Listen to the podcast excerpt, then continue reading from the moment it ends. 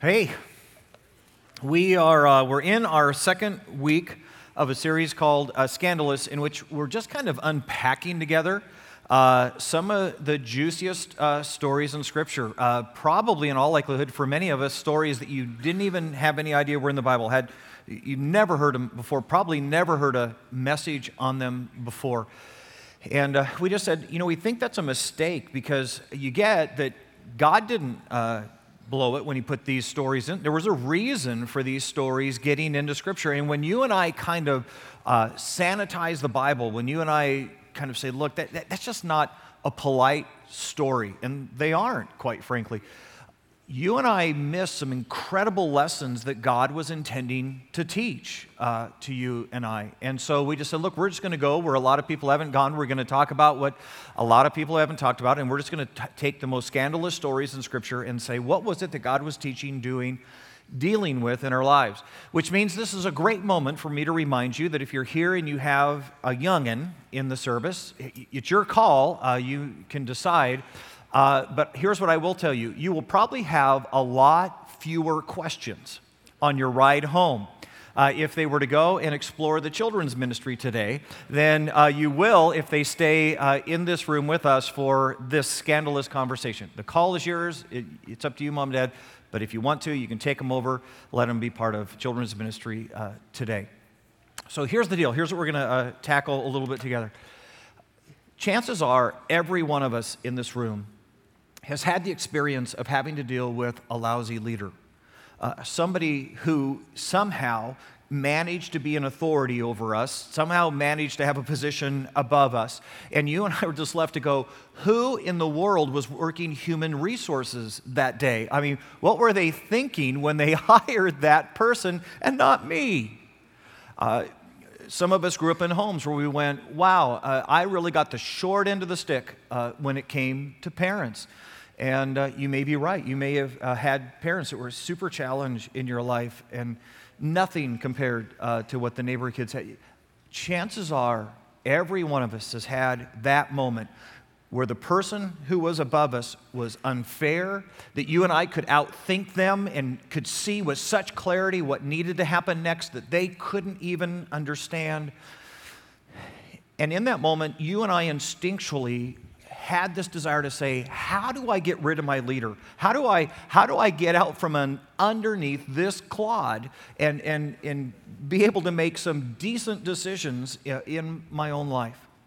And what we're going to discover today is that there's a chance that a lot of the struggles that you and I have had in life, a lot of the reasons that you and I have spent our lives feeling like we did 2 steps forward and then 3 steps back, it could be out of the response that you and I have to leadership in our lives, even bad leadership. And so we're just going to unpack that together today and just see what God would say. And it will challenge us. It will push us in ways. But here's what I'm just going to ask you to consider. Is it possible? Is it possible that this is why I've spent so much of my time feel like I was beating my head against the wall? Is it possible that this is why so many of my plans have ended up in disaster? That my response to leadership in my life has been a bad response, an inappropriate response. So here we go. We're going to jump into scandalous story number 2. It's in 2nd Samuel. So if you're not real familiar with your Bible, if you go to the front and then work to the right, you're going to find this book of 2nd Samuel. 2 Samuel chapter 15. Now here's the deal. If you were here last week, you've already got a little bit of a head start. So let me see if I can catch the rest of us up. We're going to tackle David's son Absalom, who was actually a part of our story last week. And here's the deal. Absalom is next in line to be king. He is David's eldest son. And if you were here last week, you heard that Absalom has deeply frustrated with his dad and his dad's leadership because Absalom's brother, Amnon, raped Absalom's sister, Tamar. And David, as he headed to go confront his son, pauses. He turns around because David's got some guilt in his own life. He's got a skeleton in his own closet, and he never addresses the sin of his son. And so Absalom takes matters in his own hand. Absalom says, okay, Dad, if you can't do it, then I'll do it for you. And he ends up inviting his brother to a banquet. He there has his friends kill his brother. And Absalom would simply say in this moment, look, I just simply did what my dad was incapable of doing, what my dad apparently didn't understand what he was supposed to do. He didn't get the leadership moment in his life. So I simply stepped in and recovered the moment for my dad. Matter of fact, because he does that, he has now spent the next 3 years in exile. He's a fugitive. So picture the moment. The guy who's supposed to be the next king of Israel is a fugitive. And this has got Absalom just beside himself because he's going, look, I only did what my leader, what my dad should have done. And now I'm the fugitive. My potential to be king is apparently in jeopardy. And he is furious. And matter of fact, what Absalom would say is, look, this is a long history with my father. My father did the whole Bathsheba, killed her husband, Uriah thing. Now he's done this whole thing where my brother raped my sister, and he's not handled that. And then, now I'm in exile. And he is absolutely angry and frustrated in the leadership of his father, in the leadership of David. And so he begins to scheme. He begins to get a plot that says, here's what I'm going to do. If my leader is that bad, I'm going to get rid of the leader. I'm just going to cast my leader aside, and then I'm going to lead my own life. At least if I'm going to make bad decisions, I'll make them for myself. And he plots a scheme. So that's where we join. It's 2 Samuel chapter 15. And this is Absalom's plot to win the hearts of Israel away from his father David to himself. 2 Samuel chapter 15, verse 1. Here's the story. In the course of time, Absalom provided himself with a chariot and horses and with 50 men to run ahead of him. So every time Absalom goes through town, he just wants to let everybody know, hey, a big guy, an important guy is coming through town. So he rides his chariot. He's got 50 armed men who go with him. It's kind of a miniature parade. He would get up early in the morning and he would stand by the side of the road leading to the city gate. Whenever anyone came with a complaint to be placed before the king for a decision, Absalom would call out to him, hey, what town are you from? And the person would answer, your servant is from one of the tribes of Israel. Then Absalom would say to him, look, your claim is valid and proper, but there's no representative of the king to hear your complaint. And Absalom would add, if only I were appointed judge in the land, then everyone who had a complaint or case would come to me, and I would see that they received justice. Now, get the plan. In this culture, in this time, if you were in a lawsuit or if you were in a dispute, you know, this guy's taking some of my land, or we did a business deal together and he's not being fair, you would go to the king or to the king's representative, and they would decide that for you. That was the court system of the day. Absalom, knowing this, goes and positions himself just outside the city and meets people as they're coming to the king to say, look, here's my case. Here's what's going on. And he says to them, well, you know, hey, wait a minute, before you go in, tell me about your case. And they would tell him, you know, this guy kind of swindled me, or, you know, it was an unfair business deal. And Absalom would say to every one of them, no matter what their case looked like, dude, you're so right. I mean, wow, that's so wrong. And so if I were judge, I would side with you 100. Matter of fact, I might even give you a bonus if I were judge. But unfortunately, your case is never going to get heard because there's nobody in the palace. The king thinks he's too busy for common people, and he hasn't appointed any representatives, which, by the way, was a lie. So you're never going to get justice. Now, if I were king, I would listen, and you'd have justice. And the hearts of the people of Israel begin to leave David and begin to side with Absalom. Now, here's the deal. You and I would probably say to Absalom, look, dude, you're lying. I mean, it's pretty inappropriate, and it's not the way to get things done. And here's what Absalom would, in all likelihood, say back to you. You go, yeah, I get it. I get my methodology is not the greatest methodology, but here's the deal. My dad, King David, completely unqualified to lead. I mean, guys, come on. I mean, this is pretty odd. The whole Bathsheba, he's an adulterer and a murderer. He then turns around and his own son rapes his sister, and David does nothing. Dad's incompetent to address his own children. And then, look, and he's left me in exile for 3 years, and the reality is I simply did what was right. I did what he should have done, and I end up being the fugitive. I end up being the person non gratis in the kingdom. So it is so obvious that Dad is unqualified to lead this. The consistency of bad decisions on his part, and my methodology may not be great, but the best thing that could happen in Israel is David not to be king and me to be king. That's his answer, which is a big deal. Because you and I have felt the same way. You and I have had moments in our lives that we've just said, how in the world is this person the boss of me? How is it possible that someone who cannot understand this moment can't see what needs to be done next, even though it's right in front of their face? How can a person who so consistently makes bad decisions be the boss of me? This is crazy. And our natural inclination is exactly the inclination of Absalom. Get rid of the leader. Throw them aside. They're clearly unqualified to lead. Here's what Absalom misses. Here's what we miss. It's not about the qualifications.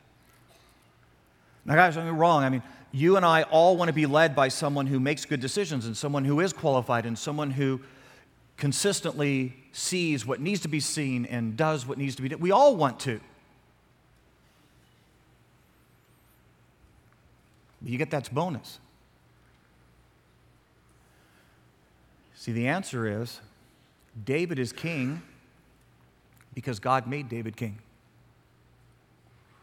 And the answer is, you ready for this? And here's what Absalom needed to hear. Absalom, he's your dad. And just by virtue of being your dad, mistakes and all of it, he is still, ready?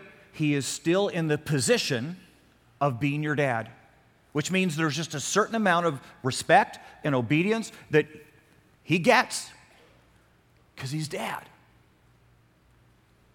Absalom, he's your king.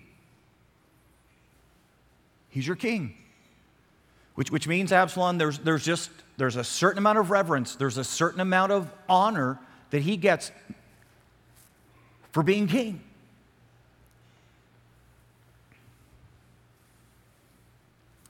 See, here's what Absalom doesn't get. David is flawed. We know that, right? You and I have heard enough of the life of this guy, adulterer, murderer. He's flawed. David will end up leading the hearts of Israel back to God. Because, ready for this? Amidst all the flaws, amidst all the stumbles that David has made and is gonna make, amidst all the mistakes and all the leadership flaws of David's life, he's got one compelling attribute. Scripture says this of David. He was a man after God's heart. And in the midst of bad decisions, God was always able to get him back on track. And here's what God knew. David is going to lead Israel's heart back to me. You see, David was following a guy who was disastrous, a guy by the name of Saul, and Israel had become incredibly complacent in their walk with God, and God knew that even in watching David's mistakes, that Israel was going to end up coming back and having a heart for God. And here's what God knew. Ready? Because God knew the beginning and the end. David is the perfect guy to be king, despite his mistakes, despite his flaws. That's what Absalom doesn't understand. Absalom would say to you and me today, I would be a much better king than my dad. He doesn't get, you ready? Positional authority. David is king, you ready? Because God has placed him in the position of king. Positional authority. And there's a certain amount of respect, there's a certain amount of honor, just because he holds the position. Let me see if I can help. Men,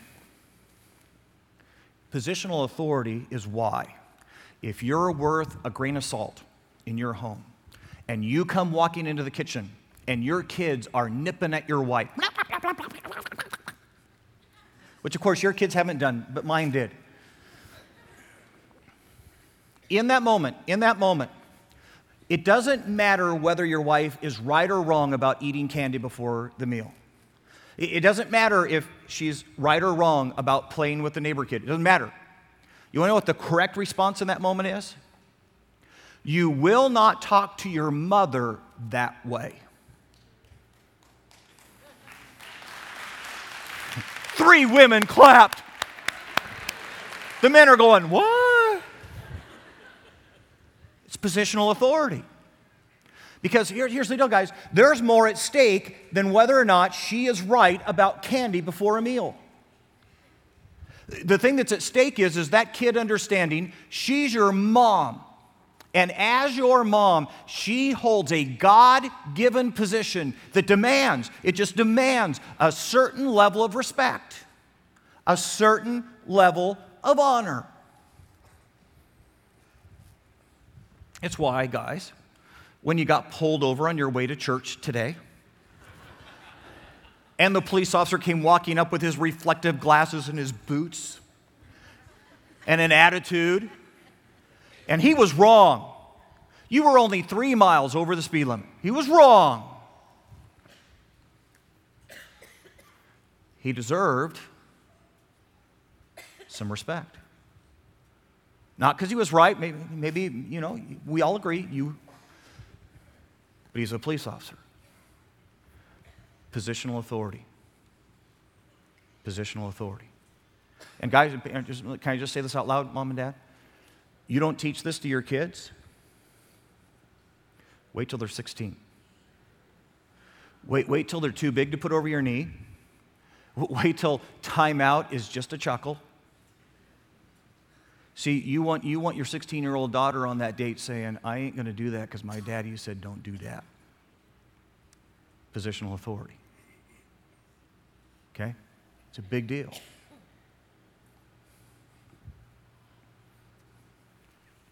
It's a big deal for you and me. Because isn't the truth that in the moments that you and I have been under lousy leadership, in the moments when we go, how in the world did you end up being the boss of me? And isn't it true that your and my hearts have wanted to throw off that leadership? To just say, look, you're clearly unqualified, you clearly don't understand how to make good decisions, and I have judged and found you wanting as a leader. Isn't it true that there's just a little bit of Absalom in all of us?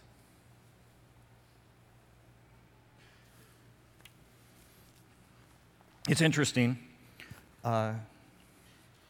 Absalom pulls it off. He is so successful at turning the hearts of Israel against David, he calls a convention. A secret convention in which he says, okay, everybody that's with me, let's all get together, we'll talk. We'll take a head count and figure out where we're at. And when everybody, it's more than he ever imagined. I mean, there's even huge people in positions of leadership in Israel. They're at his convention. And all of a sudden, to his surprise, he goes, we could do this. We could march on the palace. We could take the place over. We could throw out the bum. And so he does. He marches on his father's palace. And David, hearing that they're coming, adds up on his fingers real quick and says, the day's lost. And David flees the palace. Some of you didn't know that, dude, that David was actually deposed as king by his own son. And I'm sure there was a moment when Absalom is setting up court and he's moving his furniture into the palace, and he has to be saying to himself, clearly God was on my side. Clearly, to the victor go the spoils. The methodology may not have been great, but wow, we won the day. And Israel is going to be so much better under my leadership. Here's what Absalom missed. You ready? God always works through my leader. And that when I cast off my leader, when I just say, look, no, out with the bum, I run the risk of casting off God's leadership in my life. Let me help. How many of you know what this is? No, that's a serious question. If you were born and raised in Arizona, this is a hard answer. It's a great picture of how God uses authority. Because here's what God would say to you and me. I have placed over you authority. And if you stay under authority, this is where I bless you. This is where I will teach you and form you. This is where I will move your life where it needs to be. And when you and I say, I don't like my authority, no. My authority is not competent. My authority consistently makes the wrong decision. I don't agree with anything my authority is doing. Our natural inclination is to step out from under. Now, you may be working somewhere and your supervisor is really lousy. And look, you do. You have the right, and I'm not saying it's wrong. It may be a good decision to say, I'm just going to go work somewhere else. It's okay. I'm simply saying this. Before that become your first decision, one of the questions I think you've got to ask is, say, look, in the midst of my leader not being a great leader, is it possible that God is still teaching me things? If nothing else, ready for this? What not to do. How not to behave. How not to lead. That if I were ever given that role or responsibility within the company, I would know how to do this differently. See, here's the thing you want to say to Absalom. Absalom, you're going to be king. You're the firstborn. You're king next. Just hang in there. Watch your dad through mistakes and don't commit adultery. Don't do the things that he did. Be a better leader. Maybe his failures are your lessons. And maybe God is teaching you right now with your father.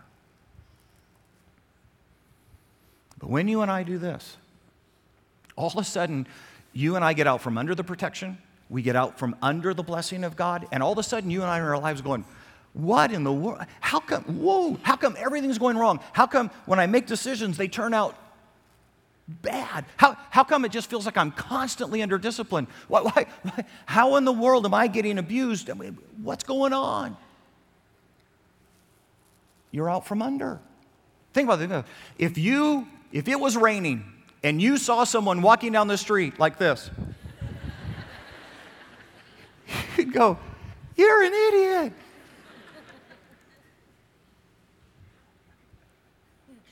How many of us live our lives like this? How many of us say, no, God, I don't like the authority you placed in my life. I don't like the leader you placed in my life. And how many of us pull an Absalom? And the guys doing anything wrong. I'm not telling you your parents were great. I'm not telling you that your boss is right. I'm not telling you that. I'm just saying,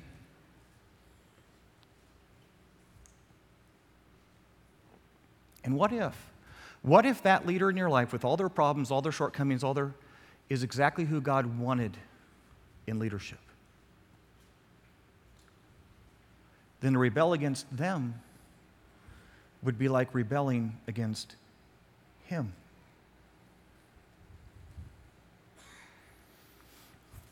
Some of you guys know I was a youth pastor for a whole bunch of years, and man, I can't tell you how many young people I would counsel, and there'd be young men that would come into me and they'd go, Lynn, my parents are just dumb. And my mom is like so cautious, I've got to like wash my hands 7 times before I can eat. You know, my dad, he's just so stubborn. He never listens to anything I say. He never hears anything. I cannot wait. You ready? I can't wait till I'm 18, because then I can just throw off all that dumb authority in my life, and I'm just be free of it all. And, you know, I'd sit there and think and say, okay, well, you know, there's some reality there, but, you know, there's also the reality of apartment payment and insurance and all that. So, you know, I'd say to these young men, you know, what's the plan? You know, when you get 18, when you know, what's the plan? You want to know what the vast majority of 18-year-old men, young men throwing off authority would say to me the plan was? I'm joining the military.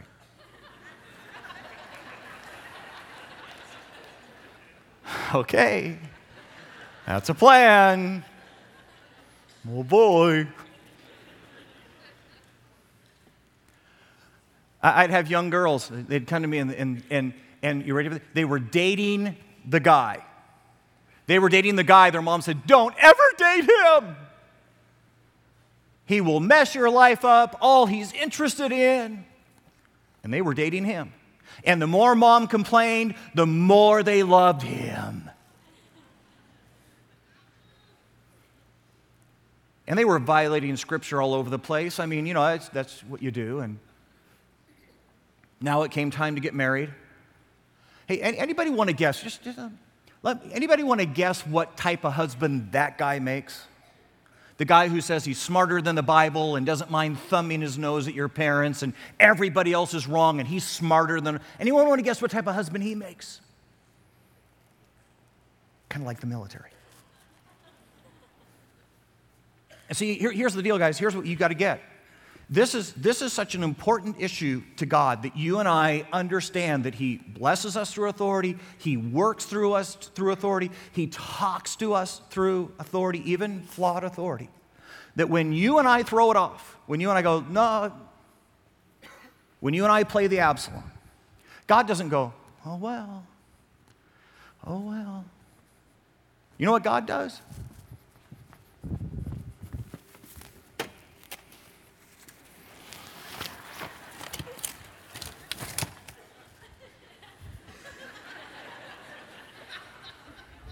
Bigger authority. He'll bring authority into life that'll feel more unfair than anything you've ever felt before. He'll bring authority that has more control and more power than you've ever experienced before. Why? Because the issue of authority is such a big deal to the heart of God. And you know, truth be told, there's some people in this room who say, Lynn, I threw that one off too. See, I beat God at His own game, and I've positioned my life. I don't work for anybody because nobody's smart enough for me. And I'm the boss of me, and I've just made sure that nobody can say anything to me.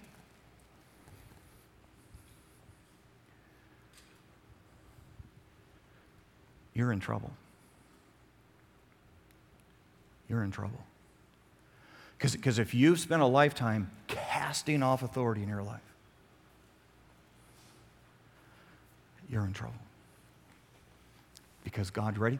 Because God always works through authority.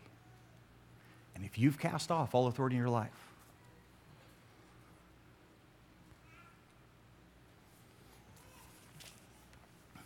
take a look at Absalom's first decision. He's cementing his leadership. He's going to set a new tone for the kingdom of Israel. This is where we're going. Follow me. First decision is king. He finally got the lousy leader out of the way, and he's going to lead in a new day. You ready? First decision, new course, better leader. 2 Samuel, chapter 16,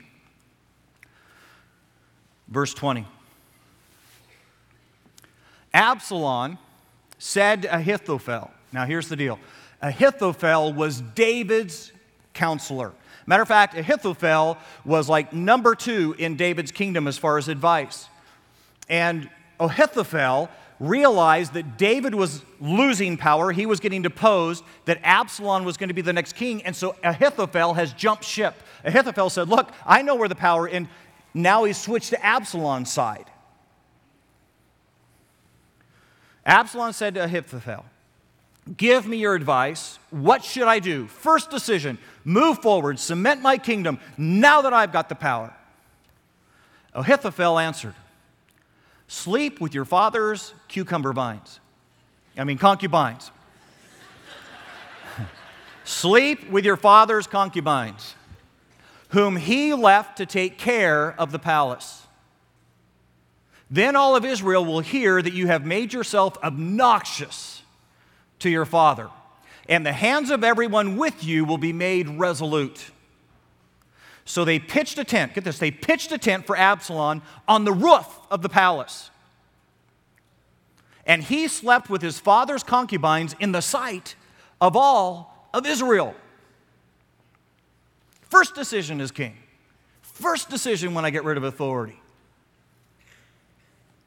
Now, in those days, the advice of Ahithophel gave was like that of one who inquires of God. That was how both David and Absalom regarded all of Ahithophel's advice. Now, so get the moment. Ahithophel, up until this point, has been so wise, has given such great counsel, that anytime he opens his mouth, David and Absalom have looked and said, it's almost as if God was speaking. It's almost like he's speaking scripture to us. His advice is amazing. How is it possible then? Let me just ask, how is it possible that his first bit of advice now to Absalom in this moment is so disastrous? I mean, think about this minute. My leadership was lousy. I'm going to throw my leadership off. It's going to be a new day. We're going to do better. Think about, we're going to do better than Dad. And the first advice I get is, take your father's concubines, sleep with them in front of all of Israel so that everybody gets the abomination you're doing. Do it publicly. How is it possible that his advice is that bad?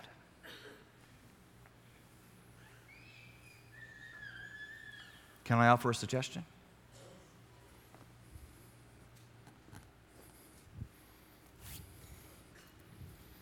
Who was Ahithophel's king? David. And in that moment, Ahithophel says, whoa, wait. To follow David is going to cost me something, and I'm on the losing team right now, and I think I'll just switch teams. And he steps out from under the leader God had gave him. Isn't it interesting? Think about this, that both Absalom, who just threw off David, Ahithophel, who just threw off David, and their first decision is absolutely disastrous. Now, guys, there's a lesson here for us. Because here's what you need to know. There's going to be moments in your and my life that you and I are going to be hearing Scripture, and you and I are going to go, that's a horrible verse. Whenever God wrote that verse, I mean, he surely didn't know what it was going to be like to work at Intel. When God wrote that verse, he had no idea what my wife could be like. And you know what? You and I are going to be tempted to go, so therefore Scripture doesn't apply to me in this circumstance. See, it's the teenager that says, no. My dad thinks like it's the 50s, and he was born after that.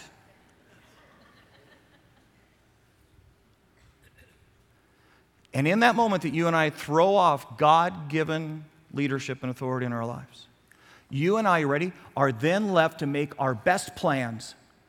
You and I are then left to do whatever seems reasonable and prudent and right to our own hearts and our own minds. Because here's the deal.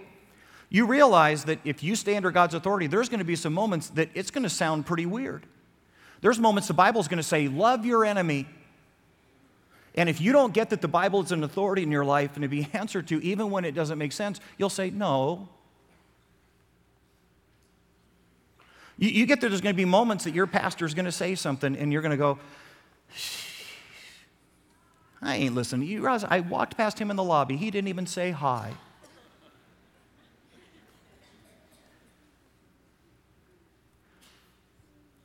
And that in that moment, you and I will be left to our best devices to decide what's right. And here's the problem. You and I don't know the beginning from the end. And so you and I don't know what's going to happen in the stock market in 6 months. But it was such a good plan at the time. Reverse rate mortgage. adjustable arm. And guys, I'm just telling you, you and I will make disastrous decisions because we left our own device.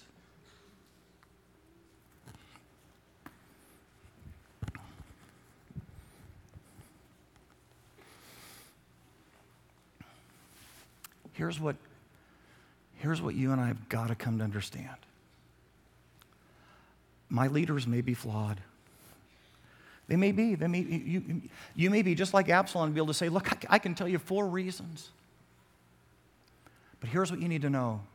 Your boss at work is a tool. No. Well, maybe they are. Maybe. They're a tool. Ready? In the hands of God. And you and I have got to be careful that we don't spend so much time getting frustrated at the tool that we forget who holds it. And here's what you need to know. Your God and my God is bigger than, smarter than, stronger than your supervisor. See, here's what I would say to every teenager in the room. I would say, look, I get it. I get that your mom is out of touch. I get it. I get that your dad is stubborn. I get it. And truth is, you're right. I mean. But here's what I would say to that teenager. Who holds your mom and dad? Who placed your mom and dad in your life? Who are the hands on the tool? And is it possible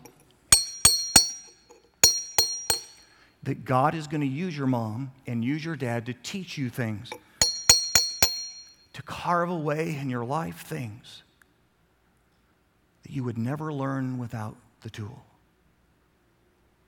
And if I would say that to your kids, then I have to say that to you, don't I? And that supervisor at work and that husband who's tough,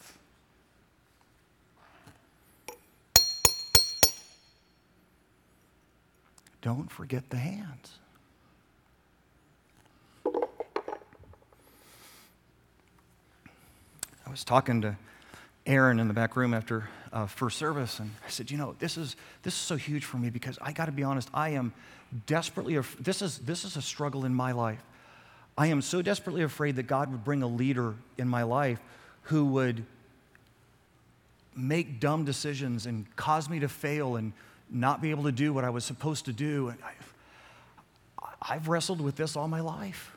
And ironically, in the midst of wrestling with the idea that God would place a bad leader, if I go back and look at my 17 years in youth ministry, almost every pastor, so remember, I'm a youth pastor, so there's a senior pastor in church. Almost every senior pastor I had was harsh. Some of them were just unkind.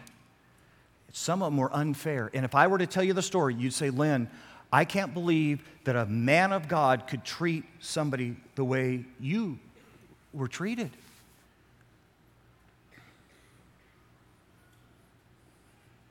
You know why God did that? Why God let me live under unfair, harsh leadership in the church? Because when I went into ministry, I wasn't going to be a senior pastor. See, when I went into ministry, I said, I'm not going to do, senior pastors all wear polyester. And they've all got slicked back hair. And you can't be cool and be a senior pastor. Point taken. And I just said, God, I'm not going to do that. I'm going to be a youth pastor all my life because you can be cool and be a youth pastor. But God knew the beginning from the end. And he knew that one day he would place me here. And that my best preparation was living under leaders, even leaders who struggled and who were at times unfair and in moments were harsh. If nothing else, you ready? To learn what not to do when this became my job. And is it possible that your God and my God is bigger than the tool? And knows the beginning from the end, and is it possible that the leader you have is exactly the leader you need? And that the most desperately destructive thing you could do would be to get out. This thing ends disastrously. It just goes as south as it can possibly go. David mounts a counterattack to go back and take the palace. What I didn't tell you is that Absalom has this like Fabio hair. And so in the counterattack, his men are losing the position, and Absalom, riding his mule, goes into the woods to try to get lost so they can't see him. The problem being that as he goes underneath the branch of a tree, Fabio hair gets caught in the tree. Mule keeps going. Absalom is hanging in the tree. Joab, one of David's generals, comes upon Absalom, takes 3 javelins and thrusts them into the heart of Absalom. And he dies. Just think about that. The guy who was going to be king. The guy who, if he just could have sat tight, learned from his dad, stayed under authority, was going to be king. But he couldn't tolerate it. He had to get rid of the authority now, and he couldn't respect the authority now, and he had to throw it off now. Loses any chance to turn the kingdom around to be better than his father. Because he couldn't wait. He couldn't live under the authority. Now, guys, look. If you don't get anything else today, get this moment. Was God in control? No, could God have made it so that Absalom got a haircut? Could God have made it so that Joab never found him, that he didn't die? I mean, if God had wanted Absalom to be king, so then I have to come to the conclusion that says, no, God said, Absalom, I can't have you be king. This is going to end with you dead. Now, once you get there, then all of a sudden this becomes an interesting conversation. Think about this. Here's David, flawed David. There's a part of me that wants to say to Absalom, Absalom, you are absolutely right. David is everything you say he is, and he's not everything you say he's not. You're right. And yet God says, I can work with that guy. Here's Absalom. That by all rights, I mean, what has he really done that was wrong? He did what his father wouldn't do, and you're right, it wasn't his thing to do it, and he just did what his father wouldn't do. And then he got to a point of frustration with his dad and his poor leadership, and he says, then I'm just going to run you out of town, Dad. Okay, so that was, but if you add those up, are those things any worse than David? And yet God says to Absalom, I can't afford you to be king. What's the difference? You ready? David, amidst all of his flaws, all of his weakness, all of his stumbling, understands authority. And God says, look, even when you fall, David, even when you stumble, even when you make the worst mistakes of your life, because you know that I'm God and you're not, I can get you back on course. And I can work with that. Absalom, you don't understand authority. And I promise you there's going to be a moment as king that I, as God, am going to say, here's what we need to do next. And you're going to say to me, no. God, it doesn't make sense. I don't like your answer. You're not competent to lead me. And God says, I can't work with that.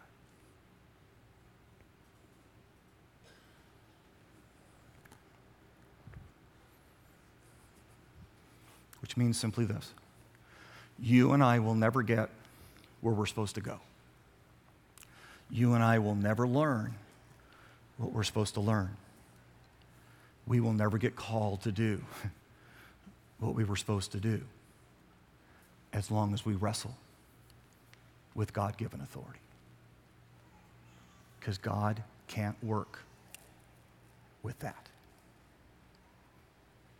Let's bow our heads. And here's what I'm just going to ask you to do real quickly. How are you doing?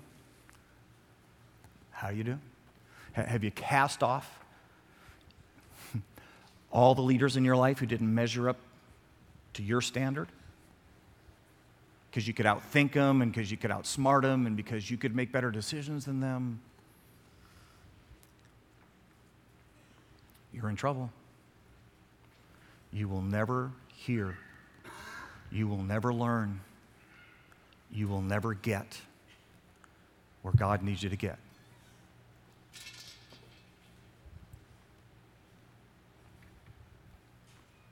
And the most powerful thing that some of us could do today is simply say, God, I will let you speak to me, teach me, and move me through my leaders. I'll get back under authority. Hey, dear Lord Jesus, we simply come before you this morning. We just ask God, help us, because truth be told, there's a little bit of Absalom in all of our hearts. There's a part of me that just says, my leader doesn't understand, and my leader is making bad decisions, and I'm just terrified. I don't want to be under the leadership of someone like that. And we are so tempted, we are so drawn to cast off leaders, even the leaders you placed in our lives. And God, I'm just going to pray. I'm going to pray for all the Absaloms in the room, that before we throw the king out, we'd bow the knee.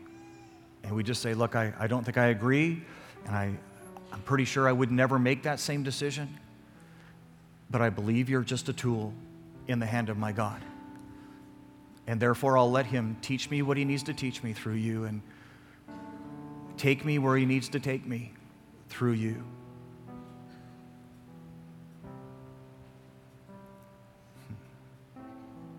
But I will not step out from under God-given authority in my life. This we pray in Jesus' name. Amen.